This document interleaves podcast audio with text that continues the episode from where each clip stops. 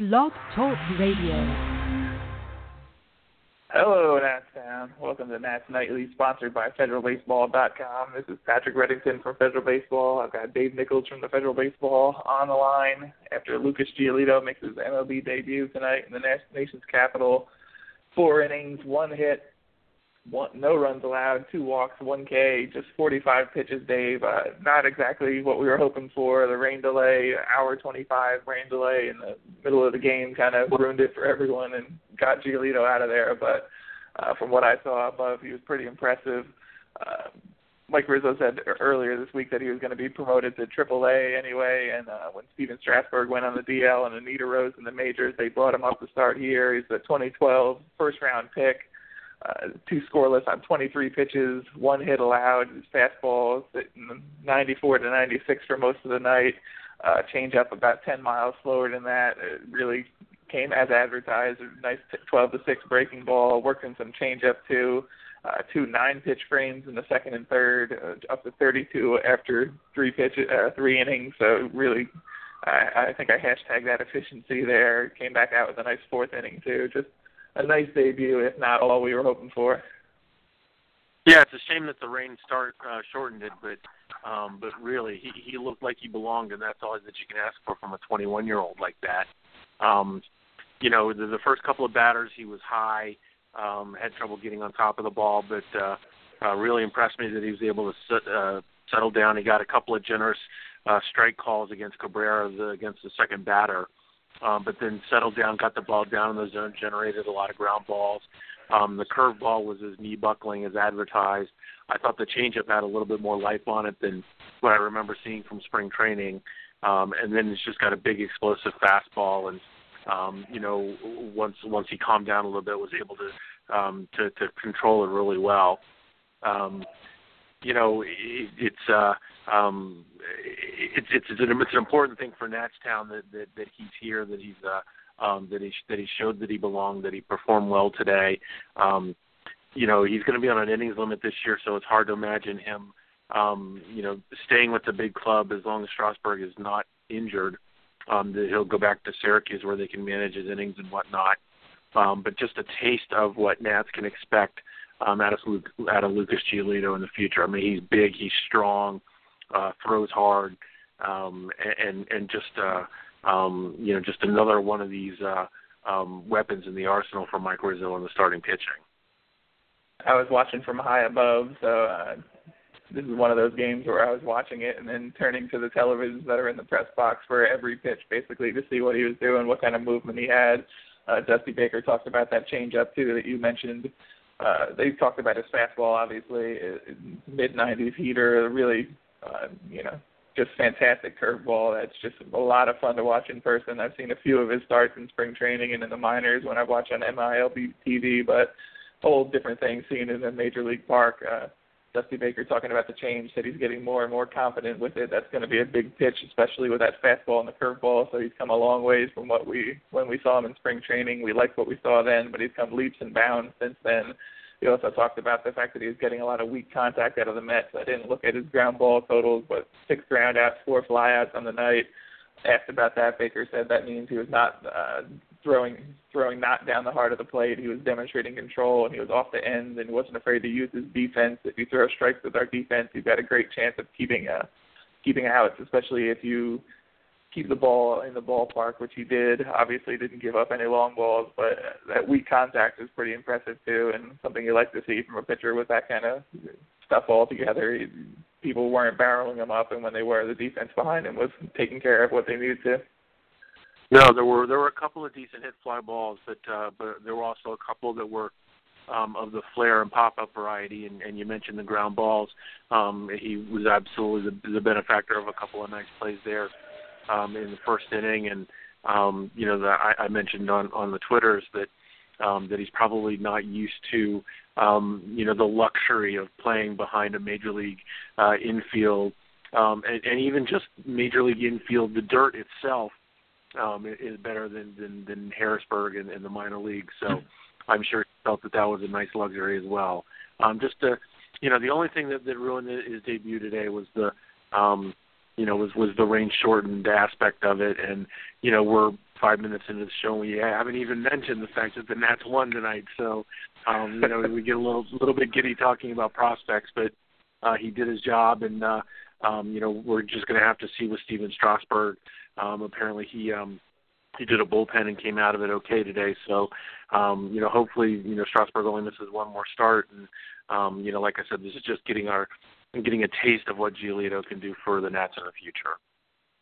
Yeah, good quotes coming out of his postgame, too. Uh, Giolito, Giolito and his dad being at debut, he told uh, C S N's Chase Hughes, I, I don't know if my dad was even able to watch. He might have been hiding somewhere really nervous. Uh, everyone just aware of how big a deal this was for the kid to come up here and do what he did. And uh, what do you think they do with him going forward? You did mention that briefly. It kind of depends on what's going on with Strasburg, what they decide to do. Uh, they you know, a little mixed messagey coming from the Nationals. Uh, they're just saying they're going to take it start by start and see what they're going to do. But uh, you think they'll give him another shot here, especially we're only going four innings, or you think he'll uh, get go down back to triple A where he hasn't even visited yet and get some more work in before he's up for good? Well, I, I certainly think they're going to wait to see how Strasburg feels and when he's eligible to come off the disabled list. Um, I know a lot of people are already clamoring about uh, little Gio taking over for big Gio, or, or, or the other way around, um, due to Gio Gonzalez's ineffectiveness his last seven starts. I certainly don't think the Nats are going to pull the plug on Gio Gonzalez um, that quickly. I think we're going to see a, a couple more starts, but um, but the Nats need to get some production out of Gio Gonzalez. Um, again, Lucas Giolito, um, if the Nats are going to contend, isn't going to be a long-term solution for them because he is going to be on an innings limit this year again, uh, much like Steven Strasburg was uh, when he w- when he was coming back and the Nats were contending in twenty twelve um, when they had the Strasburg shutdown. There's going to be a Giolito shutdown this year. Um, so they're, they're going to need five major league starters um, to go, you know, to go all season, and they need to get their only left-hander Gio Gonzalez straightened out. Um, I, I don't see Giolito replacing him unless he has another two or three starts as abysmal as the last seven have been. Matt Harvey was on the mound opposite him. He only went three and two-thirds as well before the rain came. Uh, Nationals knocked him around while he was struggling, and back-to-back starts in May, connected for sixteen hits, fourteen runs, eleven earned, and seven and two-thirds innings pitched. He had a four twenty-one, four sixty-five, eight forty-two line against over that stretch, but Uh, two twenty-five E R A in five games, thirty-two innings pitched since. Uh, held hitters to a two oh five, two thirty-seven, two eighty-six line against the nose. He was down one nothing in the second. Uh, Ramos single, Rendon triple to center.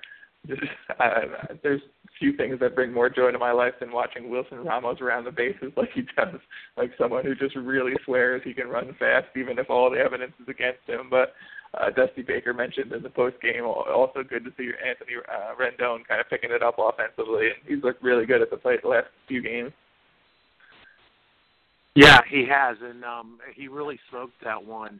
Um, you know, it, it, it got out there too quick for the outfielders even really to, to recognize it before, you know, they were able to, to make a play on it. Um, you're right about Ramos, though, watching him round the bases, and he was rounding third, and it looked like It looked like he needed four or five stutter steps to plan on trying to slide. It was really uh, kind of comical at the end, and we could laugh about it because he scored and nobody was injured and whatnot. But, um, but yeah, he's not only is, is he slow, he's also a poor base runner, which is a bad combination, uh, much like I was in high school. So um, I, I speak from experience there. Um, but yeah, no, uh, Harvey, you know, the Nats have had Harvey's number. Um, he wasn't, you know, the game didn't go long enough for him to uh, really experience a whole lot of damage. But, I mean, four hits and three walks in three and two-thirds, that isn't very good. Um, and, boy, he was um, he was pissed with uh, the home plate umpire uh, when they when they called the game there for the rain delay there. Um, you know, just he had just started pitching to a batter, and then, the, um, you know, they, they, they pulled him off the field, and they, he just he was not very happy with, uh, with the home plate umpire at that point.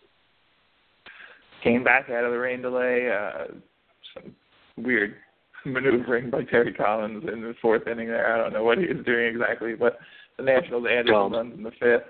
Jerry Blevins uh, walks Jason Werth, gets a lefty versus lefty matchup with Bryce Harper, who just absolutely demolishes one line drive to right field.